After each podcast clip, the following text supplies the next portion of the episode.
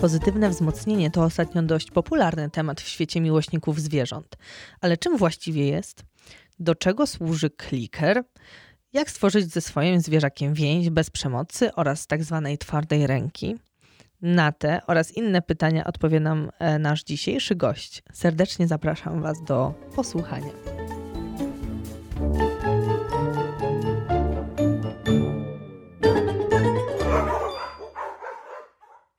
Dzień dobry, kochani.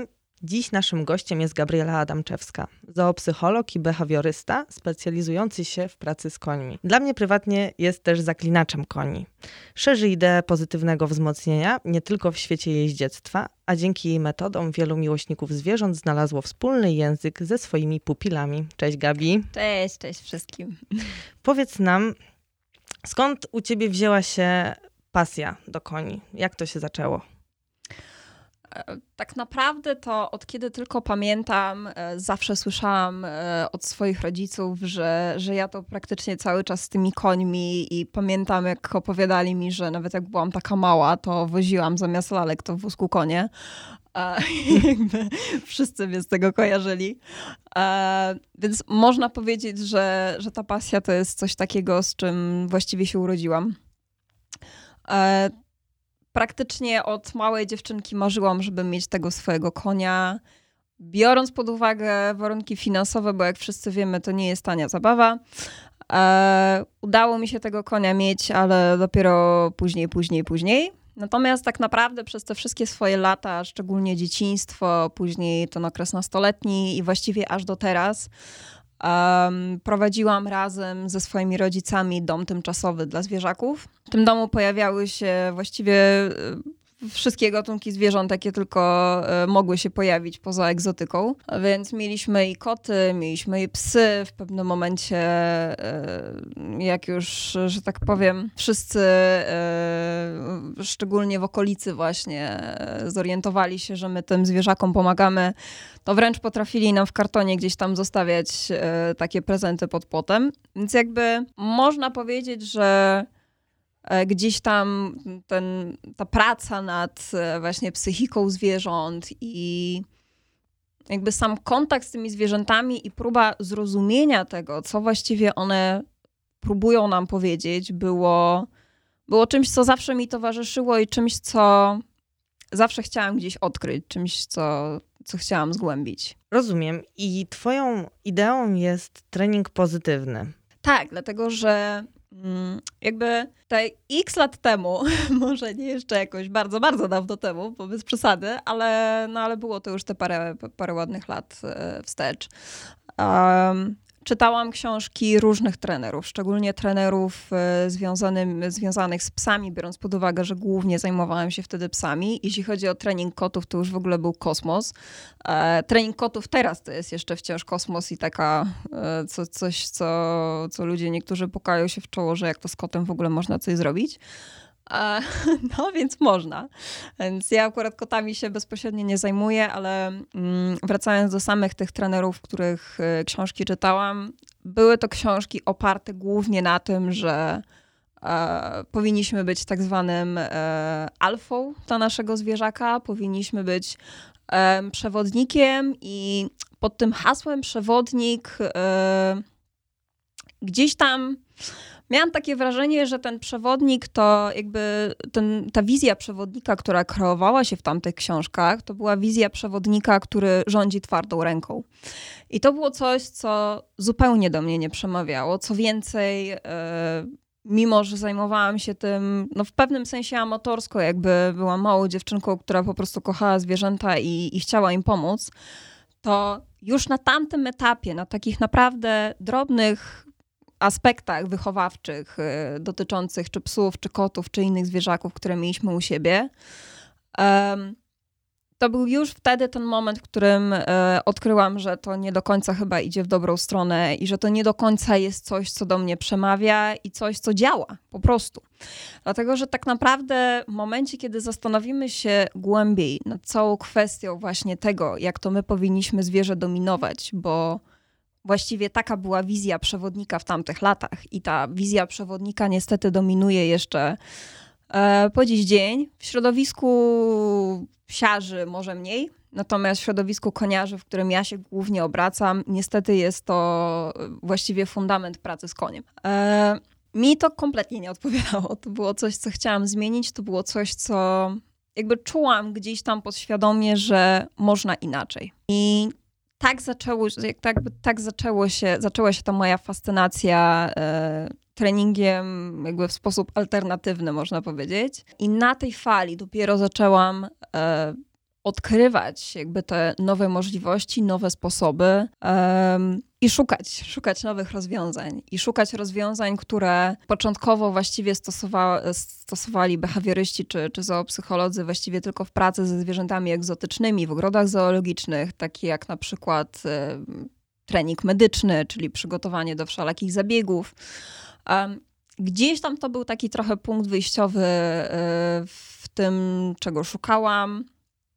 E, I jakby odkryłam, że skoro da się z gekonem, lombardem czy jakimkolwiek innym zwierzęciem, tak zwanym dzikim zwierzęciem, zrobić naprawdę masę roboty, która ułatwia nam życie i temu zwierzakowi życie z nami, znowu, dla mnie to był taki wykładnik, że można inaczej, że da się inaczej i skoro oni mogą, to właściwie dlaczego my nie możemy? I, i dlaczego miałoby być to aż tak strasznie skomplikowane? A jak myślisz, dlaczego wzmocnienie pozytywne jest tak ważne w relacjach między człowiekiem a zwierzęciem? Bo rozumiem, że u ciebie teraz e, wzmocnienie pozytywne, trening pozytywny to jest taka podstawa działania. Tak, właściwie nie odbieram treningu pozytywnego jako coś, co jest pewnego rodzaju szablonem, bo jakby oczywiście, że każda technika, wszystko to, co wykorzystuję w swojej pracy, to jest pewnego rodzaju szablon, który przykładam na dane zwierzę i ten szablon plastycznie układam pod dany nie tylko gatunek, ale pod konkretnego osobnika, dlatego że każdy osobnik jest inny, każdy z nas jest inny, e, każdy koń jest inny, każdy pies jest inny. Więc bardziej chciałam, żeby e, jakby żeby to była taka bardziej filozofia mojego spojrzenia na, e, na moją relację z każdym z osobna zwierzęciem. Chciałam, żeby było to coś, co, e, jak to ładnie mówi dr Jennifer Zelik z e, światowej sławy, behawiorystka i zoopsycholog, żeby zbudowało mi to tak zwany bank relacji. Więc bank relacji działa trochę jak taka lokata, takie konto oszczędnościowe, na które odpowiednim treningiem, ale nie tylko, bo tak naprawdę jest to też kwestia takiego naszego czysto podejścia na co dzień do zwierzaka, czyli to, w jaki sposób go karmimy, to, w jaki sposób wymagamy od niego pewnych e, kwestii, nawet czysto takich w ramach posłuszeństwa, tak? Czy mm, to, jak z nim spacerujemy. To jest wszystko, e, jakby to wszystko buduje nam ten bank relacji, bądź go rujnuje. Więc dużo ludzi patrzy się na trening jak na coś, co przychodzimy, odwalamy przez godzinę i wychodzimy. E, ja wolę patrzeć na trening jak na coś, co zaczyna się w momencie, w którym zaczyna się jakby ten, przyjeżdżam do stajni, tak jak, no, biorąc pod uwagę, że z psami jakby żyjemy na co dzień, więc to jest już w ogóle e, dla mnie wyższa szkoła jazdy. Natomiast do koni przyjeżdżamy i tak naprawdę w momencie, w którym parkuję samochód E, pod stajnią, to jest moment, w którym zaczyna się mój trening. I trening kończy się w momencie, w którym ja znowu wsiadam do tego samochodu i wracam do domu. I podobnie z psami, tylko z psami i kotami i w ogóle wszystkimi zwierzętami domowymi mamy o tyle trudniej, że właściwie ten kontakt i ta relacja buduje się 24 godziny na dobę. I to jest coś, co z jednej strony jest trudniejsze, a z drugiej strony jest to ogromny przywilej. Dlaczego jest to przywilej? Jest to przywilej chociażby dlatego, że banku relacji nie zbudujemy określonymi ćwiczeniami. Jakby ćwiczenia mogą nam pomóc w tym, żeby ten bank relacji dobrze zbudować, żeby był większy, żeby tam dużo wpłacać, bo jakby trening wiadomo, że jest kwestią fundamentalną w wychowaniu zwierzęcia. Natomiast bank relacji przede wszystkim buduje ten totalnie niezobowiązujący czas to jest ten moment, w którym po prostu jesteśmy, wygrzewamy się na kanapie z naszym psem.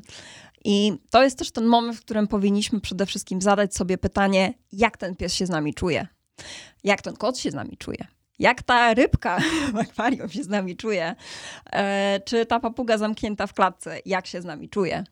Więc jest to spojrzenie, mm, jakby dla mnie gdzieś tam wiąże się to z taką, taką głęboką empatią która dla mnie jest też fundamentem, który pozwala nam w ogóle na zbudowanie banku relacji. To jest coś takiego, bez czego właściwie nie jesteśmy w stanie pójść dalej.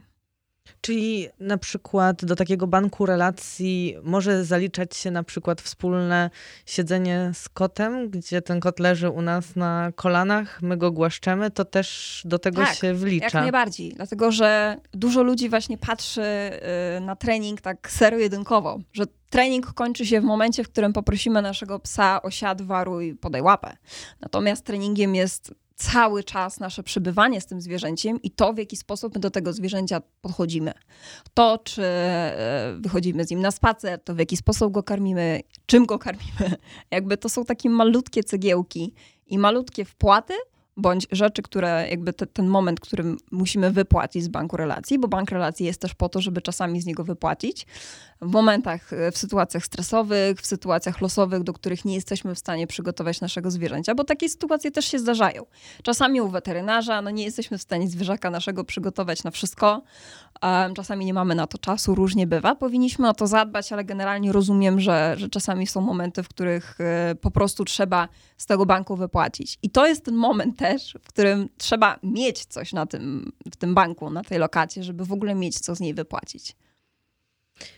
Takim razie teraz zapytam się tutaj coś głębiej do treningu. W jaki sposób go prowadzisz? Na pewno masz swoje ulubione metody, więc może byś nam teraz opowiedziała, co jest taką kluczową metodą u ciebie. Mhm. Więc tak naprawdę głównie to, na czym bazuję, to jest e, coś, czego nauczyłam się u właśnie wcześniej wspomnianej dr Zelix. E, a mianowicie jest to tak zwany e, bodziec pomostowy. Więc to wszystko brzmi bardzo skomplikowanie, natomiast właściwie jest to bardzo prosty schemat myśleniowy, który kodujemy zwierzakowi do głowy. Więc Bodziec pomostowy e, jest niczym innym jak na przykład e, klikerem, gdzie szkolenie klikerowe robi się już naprawdę coraz bardziej popularne, szczególnie jeśli chodzi o pracę z psami. E, znam też ludzi, którzy klikają koty z powodzeniem. Jakby koty potrzebują bardzo specy specyficznego wzmocnienia ze względu na to, że są nauczone pobierania pokarmu i jakby porcjowania sobie tego pokarmu E, właściwie przez całą dobę. Więc e, w momencie, kiedy mówimy o bridge'u, mówimy też oczywiście o tak zwanym wzmocnieniu pozytywnym, czyli w tym wypadku e, ja pracuję na, na nagrodach, nagrodach w postaci smakołyków, różnych, przeróżnych. U niektórych zwierzaków lubię sobie też te nagrody jakoś stopniować, czyli mam konie, u których tak zwanym jackpotem, czyli taką kumulacją, coś, co koń zrobił w ogóle najlepiej na świecie, Um, to w zależności od tego, co dany koń lubi, mój koń na przykład uwielbia śliwki i on w momencie, kiedy zrobi coś takiego naprawdę wow, super, to to, to jest moment, w którym on dostaje ten kawałek śliwki i on się nią zapluje, zażuje i jest najszczęśliwszy na świecie. Um, natomiast stosuje też i różne, różne inne warianty smakołyków. U niego akurat stosuje różne markery, czyli sobie jakoś gdzieś tam to stopniuje. Nie jest to konieczne. W każdym razie, jakby tak jak mówiłam, całość opieram właśnie na tym tak zwanym bodźcu pomostowym bridge'u. Więc bridge jest niczym innym jak sygnałem, który wybieramy sobie. Um, może to być kliker, może to być jakieś słowo, um, może to być słowo, nie wiem, super, może to być wow, może to być uuu, super, cokolwiek. Jakby generalnie raczej jedno słowo, raczej krótko i raczej wysoko. Zwierzęta lubią wysokie tony. Um, I jakby chcemy, żeby ten nasz sygnał, czyli ten nasz marker, ten nasz bridge był e, właśnie takim markerem nagrody. Czyli chcemy zaznaczyć e, dane zachowanie w ciągu różnych zachowań, które zwierzę nam prezentuje, e, zaznaczyć i wzmocnić je. Więc wzmacniamy je jedzeniem, a zaznaczamy je sygnałem. Więc na początku oczywiście ten sygnał trzeba zwierzakowi wytłumaczyć, że jakby w momencie, kiedy dajemy taki, a, a nie inny sygnał, to to jest ten moment, w którym wow, zrobiłeś najlepiej na świecie. Ale generalnie w momencie, kiedy mamy y, zwierzę po tej pierwszej sesji zwykle, to jest naprawdę bardzo szybko. Jakby to, to nie jest coś, co budujemy latami. Jakby samo kodowanie bridge'a to jest tak naprawdę kwestia właśnie jednej sesji, około godziny właściwie bez względu na gatunek. E, pracowałam też i z lemurami w Zawarszawskim, miałam taką przyjemność i lemury chwytały to w przeciągu 15 minut na żurawinkę, były zachwycone, najszczęśliwsze na świecie. E, konie właściwie też mniej więcej te 15-20 minut. Te, co bardziej zamknięte w sobie, potrzebują więcej czasu, ale tak naprawdę kodowanie możemy zamknąć w, mniej więcej w godzinie. Więc to jest naprawdę szybka inwestycja. e, dajemy temu zwierzakowi godzinę i potem wykorzystujemy sobie ten sygnał właściwie do wszystkiego. I to jest e, ta kwestia, za którą ja uwielbiam wzmocnienia pozytywne i, i uwielbiam sam pomysł Bridge'a, dlatego że e, są tak niesamowicie uniwersalne. I naprawdę pracowałam z różnymi zwierzętami, z niektórymi trochę eksperymentalnie. Wiem, że źle to brzmi. tak. E, I próbowałam klikać naprawdę przeróżne e, czworonogi, e, różnych gatunków i nie było zwierzęcia, które by na to nie zareagowało. Po prostu. Dlaczego? Dlatego, że to nie jest kwestia tak naprawdę tylko nagrody. I to jest też coś, co. Bo spotykam się też z takimi ludźmi, którzy gdzieś tam mówią, że mm, raczej nie działa, a w ogóle po co mam karmić swojego zwierzaka jakimiś smaczkami, jakby będzie tylko pazerny i, i właściwie tyle. E, no więc nie, jakby w całej tej imprezie chodzi o to, żeby głęboko docenić zwierzaka. I to jest coś, co znowu jest elementem jakiejś takiej mojej filozofii życiowej i podejścia do zwierząt. Ja chcę, żeby zwierzę czuło się super na treningu, chcę, żeby czuło się docenione i chcę, żeby dostało wypłatę za to, co robi dla mnie. Bo tak naprawdę pies nie ma żadnego interesu w tym, żeby uczyć się siadania i ten pies doskonale przeżyje bez warunkowania siadania tudzież podawania łapy, e, czy nie wiem, jakichś, jakichkolwiek innych zabiegów, tak? E, oczywiście, że przeżyje. Więc tak naprawdę wszystko to, co zwierzęta robią, to jest coś, do czego my w pewnym sensie je zmuszamy. I teraz pytanie, czy chcemy je zmuszać? Czy chcemy nauczyć się, jak zbudować wspólny język i wytłumaczyć temu zwierzęciu, słuchaj, będzie super, jakby może będzie trochę niekomfortowo, będzie taki moment, w którym mm, nie do końca poczujesz się fajnie, ale właściwie nie ma to dużego znaczenia. Po pierwsze, mamy super bank relacji, więc zwierzę wie, że zawsze zostanie docenione i wie, że opiekun nie zostawi go tak sobie o samego sobie. Więc tu wychodzi też kwestia zaufania, ale też czuje się właśnie, czuje się docenione. To jest też taka filozofia, którą właśnie też i dr Zelix przekazuje, która zresztą jest buddystką, co jest, jakby w pewnym sensie to też się łączy ta raz, że filozofia, filozofia docenienia, a dwa, kwestia takiego bezinteresownego dawania od siebie. To jest coś, czego ludzie kompletnie nie potrafią lubi, robić.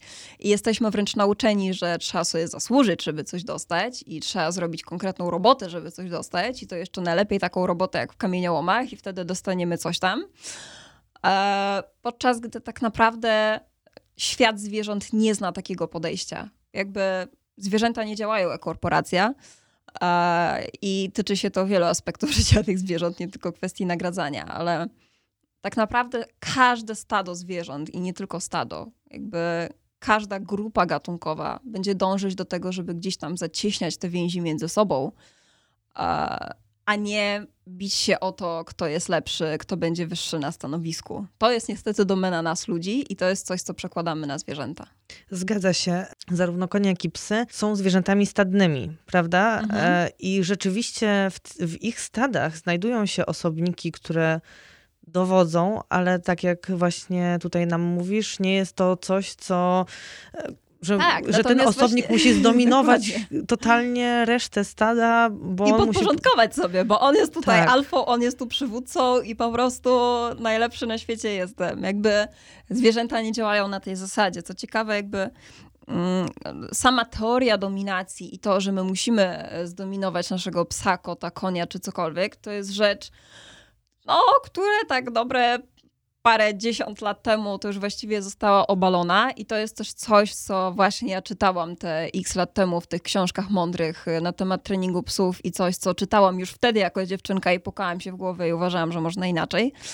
Nie każdy dochodzi może do takich wniosków i nie chcę tu powiedzieć, że ja jestem, nie wiem, jakoś super, e, super inteligentna, że nie wiem, mam jakieś e, nadzdolności e, analityczne. To jest bardziej kwestia tak naprawdę takiego czystego, zdrowo, zdroworozsądkowego podejścia. Bo kiedy spojrzymy nawet na stado, czy stado koni, czy nawet stado wilków, gdzie w stadzie wilków bardzo długo w ogóle w stadach e, dzikich psów dominowała ta teoria, że, że właśnie mamy to mm, jakby ta hierarchia układa się w stadzie bardziej w, w, taki sposób piramidalny, nazwijmy to, czyli właśnie jest najsilniejszy osobnik i reszta jest pod nim. Więc to jest też coś, co już też się pisze o tym i są artykuły naukowe na, na, ten, na ten temat, że to jest jedna wielka bzdura. W sensie oczywiście zawsze, tak jak powiedziałaś, są osobniki, które są silniejsze, są osobniki, które są słabsze. E, I oczywiście, że natura w pewnym sensie zawsze będzie weryfikować i zawsze będzie gdzieś tam e, pchać do jakby dalszego rozwoju i rozrodu, co za tym idzie, osobniki, które są silniejsze, to jest naturalne. Natomiast z takiego punktu czysto właśnie e, behawioralnego i to, jak te zwierzęta zachowują się wobec siebie, to nie działa tak, że jak ktoś jest słabszy, to wszyscy będą nad nim stać i mówić bu, ale jesteś słabszy i w ogóle zmiata jest stąd. Jakby to nie działa na tej zasadzie. To jest znowu też coś, co my robimy sobie. E, też zupełnie niepotrzebnie swoją drogą, ale robimy to sobie. Natomiast zwierzęta w ogóle nie funkcjonują w ten, w ten sposób. Tak samo konie też nie funkcjonują w ten sposób. Jak sobie poobserwujemy stado, oczywiście mówię o stadzie, gdzie, które jest zrównoważone, gdzie osobniki nie są jakoś wypaczone pod względem psychicznym, bo takie też się zdarzają. Zdarzają się konie, które są po prostu chore psychicznie. To jest bardzo mały procent generalnie, ale zdarzają się takie osobniki oczywiście. Zdarzają się też osobniki, które przeszły różne traumy, wynaturzenia i tak dalej, i tak. Natomiast jakbyśmy spojrzeli na takie stado, gdzie e, konie się znają, nie mają ze sobą żadnych problemów i generalnie są powiedzmy o, cieszą się zdrowym zdrowiem psychicznym, to będzie to stado, które właściwie przez cały dzień zajmuje się iskaniem, stado, które zajmuje się wąchaniem się wzajemnym, obwąchiwaniem stado, które zajmuje się przede wszystkim jedzeniem trawy, obgryzaniem korzonków, a nie tym, żeby walczyć, e, kto dzisiaj będzie prezydentem w tym stadzie. Jakby nie, po prostu nie. Jakby oczywiście, mówię, w stadzie zaburzonym będą osobniki, które będą próbowały gdzieś tam przejąć kontrolę, ale zwykle jeśli mamy konia, który jest zaburzony i który próbuje przejąć tą kontrolę, to jest to koń, który jakby próbuje wyładować swoje emocje i nie radzi sobie z tymi emocjami na innych członkach stada. Bądź ból, tak? Bądź to ból, oczywiście. Też. Jak najbardziej. No dobrze. Gabi, może w takim razie powiedziałabyś nam teraz, jak zacząć taki trening, e, wspomniałaś klikerowy. Jak zacząć taki trening z pozytywnym wzmocnieniem, bo domyślam się, że dla niejednego laika nie jest to rzecz prosta. Ja pamiętam właśnie podczas tej rozmowy sobie tak. przypomniałam też, jak byłam e, małą dziewczynką, trafiłam na kliker w kształcie kostki. Mm. I pamiętam, że nawet go kupiłam, ale kompletnie nie wiedziałam, e, do czego się go używa. Co z tym zrobić? tak, jak to ugryźć, no. o co z tym biega. E, więc e, tak, to nie była e, łatwa przygoda. E, trening klik- klikerowy e, powtórzyłyśmy już razem kilkanaście ładnych lat później z Debą mhm. i do tej pory odnosi to sukces, więc ty pomogłaś mi. A jak właśnie inne osoby mogą zacząć? Czy mogą zacząć same, czy raczej potrzebują kogoś do pomocy? Mhm. Okej, okay, więc zawsze będę rekomendować, żeby znaleźć sobie kogoś do pomocy, dlatego że po prostu wtedy jest łatwiej. I e, każdy z nas uczy się trochę inaczej. Więc tak naprawdę to jest kwestia tego, jakie my mamy do tego podejście i jak my się czujemy z daną metodą a nie to, jakie mamy zwierzę. W sensie oczywiście jakby stan psychiczny zwierzęcia, to jakie mamy z nim problemy, to co właściwie chcemy z nim zrobić jest jak najbardziej istotne. Natomiast musimy sobie zadać pytanie, jakim typem my, ucznia, jesteśmy. Czy jesteśmy e, typem ucznia, który posłucha właśnie takiej audycji, tak jak my sobie tutaj teraz siedzimy i jakby wykorzysta to, co powie się w teorii i potrafi to zwizualizować i przełożyć na psa, konia, kota, cokolwiek, czy jest się typem ucznia, którego trzeba złapać za rękę i mu pokazać. Więc jeśli czujemy, że raczej jesteśmy tym drugim typem, to zdecydowanie lepiej jest zasięgnąć e, porady behawiorysty, zoopsychologa, kogoś, kto faktycznie w konkretnym gatunku właściwie najlepiej siedzi, dlatego że tak naprawdę to jest, e, to jest nasz start. To jest ten, ten nasz początek, to jest e, ten moment inicjacji, który zresztą dla mnie jest najpiękniejszym momentem. Jakby wszystkie z tych spotkań z moimi uczniami są, są super i, i jakby nie mogę powiedzieć złego słowa. Natomiast e, właściwie najlepiej bawię się właśnie na tych e, pierwszych zajęciach i na tym pierwszym spotkaniu, kiedy widzę, jak ten koń, który stał przez pół swojego życia i miał podejście takie, o mój Boże, znowu idzie człowiek, po co? A nagle widzi człowieka, który po pierwsze zaczyna z nim rozmawiać, po drugie e, koń odkrywa, że wow, ja w ogóle rozumiem, co ten człowiek ode mnie chce, a trzy jeszcze dostaje coś super. I nagle mamy zwierzę, które jest chętne, które e, jest tu i teraz, i zwierzę, które nie myśli o niczym innym, tylko o nas. A to jest chyba najpiękniejsze jakby w naszym przebywaniu ze zwierzętami. Jakby ja wiem, że to jest bardzo egoistyczne podejście, ale niestety e, każdy z nas, każdy, kto ma zwierzaki, to chce, żeby ten zwierzak był na nas jak najbardziej zorientowany. Więc tak, jak najbardziej uważam, że warto jest zawsze zasięgnąć e, rady specjalisty, e, bo to może wiele ułatwić na, na początku szczególnie. Nie jest też tak, że w momencie, kiedy zaczniemy trening klikerowy, nawet na bazie jakiejś książki, audycji czy cokolwiek, i załóżmy, skopiemy coś i widzimy, że coś nie działa i że to nie jest do końca tak, jak powinno być, to też nie jest tak, że to nie jest nieodwracalne.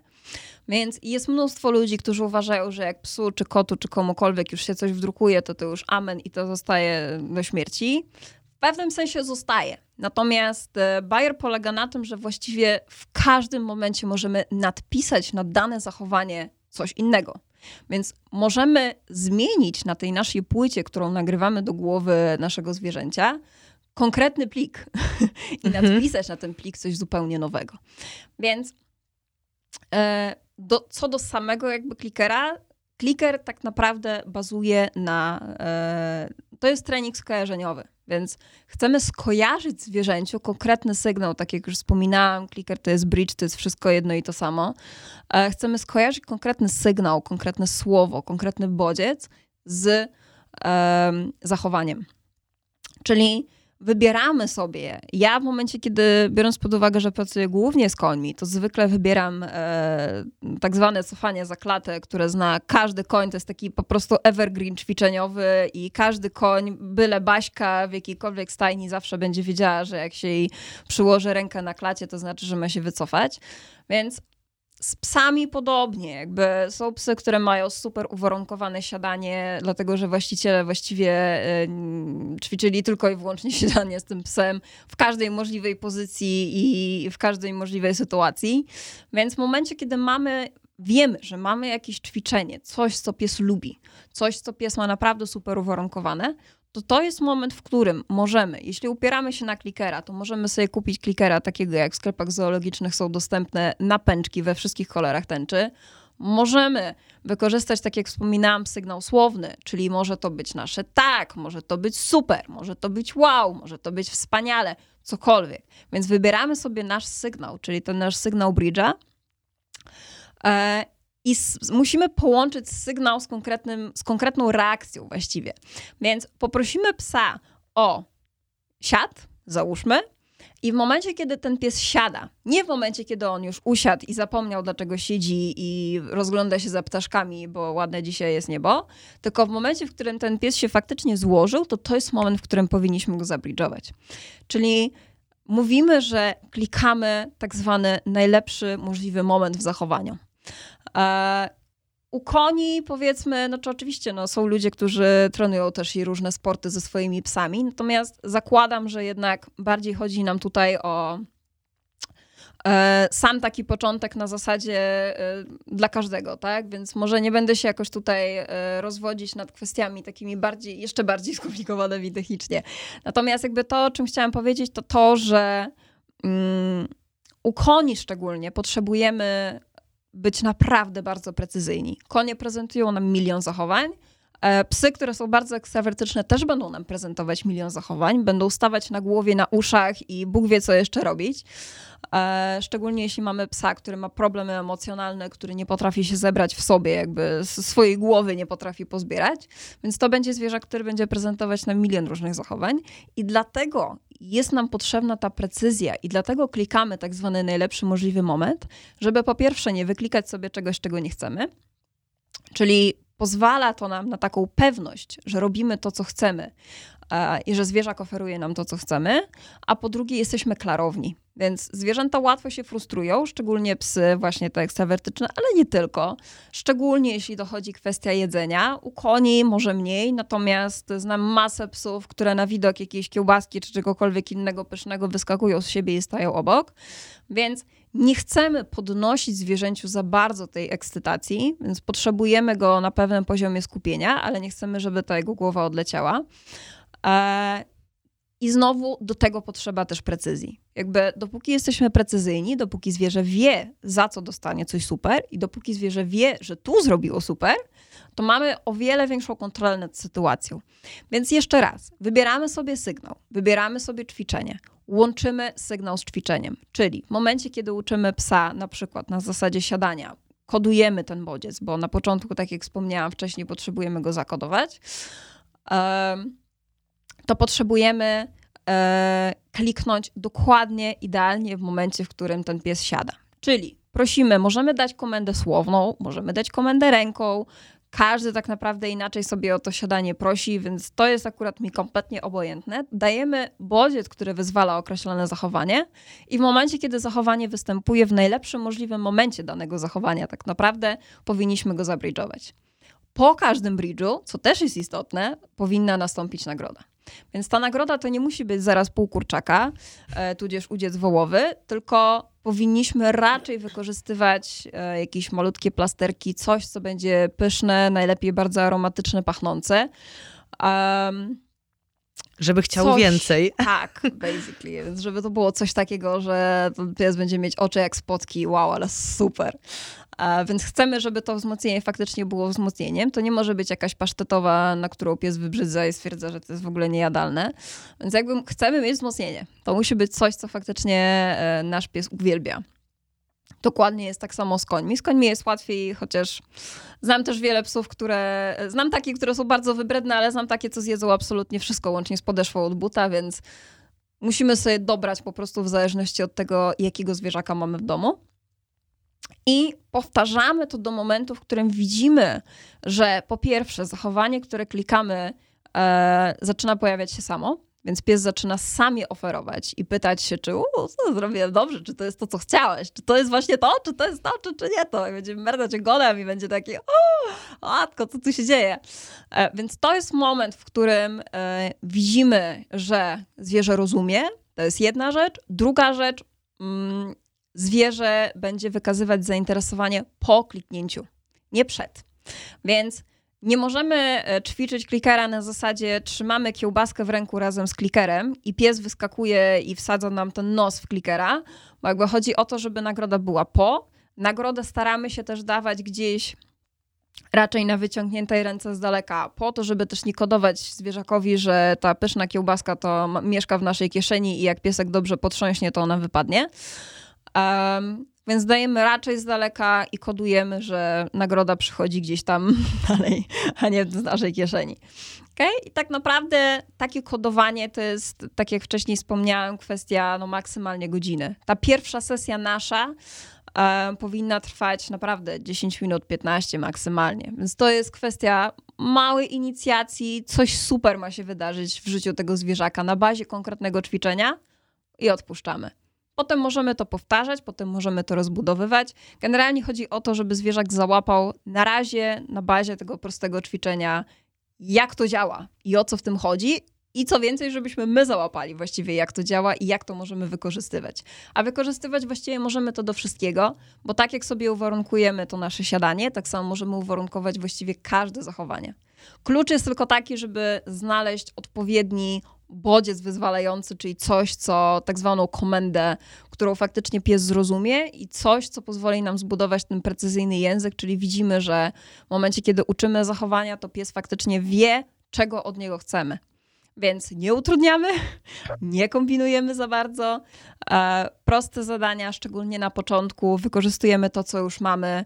Bridge, clicker, cokolwiek i dużo dobrego, dużo dobrego. Im więcej, tym lepiej. Czyli budujemy sobie bazę i możemy działać dalej. Dokładnie tak. A w razie problemów kontaktujemy się z Gabi. Tak, ze specjalistą. Kochani, to już e, koniec części pierwszej. Dziękuję Ci, Gabi, za, Dzięki za tę rozmowę. również. E, Mamy nadzieję, że z niecierpliwością będziecie czekać na część drugą, bo w niej e, pojawią się kolejne ciekawe aspekty z życia behawiorysty. Dokładnie tak. Czekamy na Wasze reakcje i do zobaczenia. Do zobaczenia już niebawem.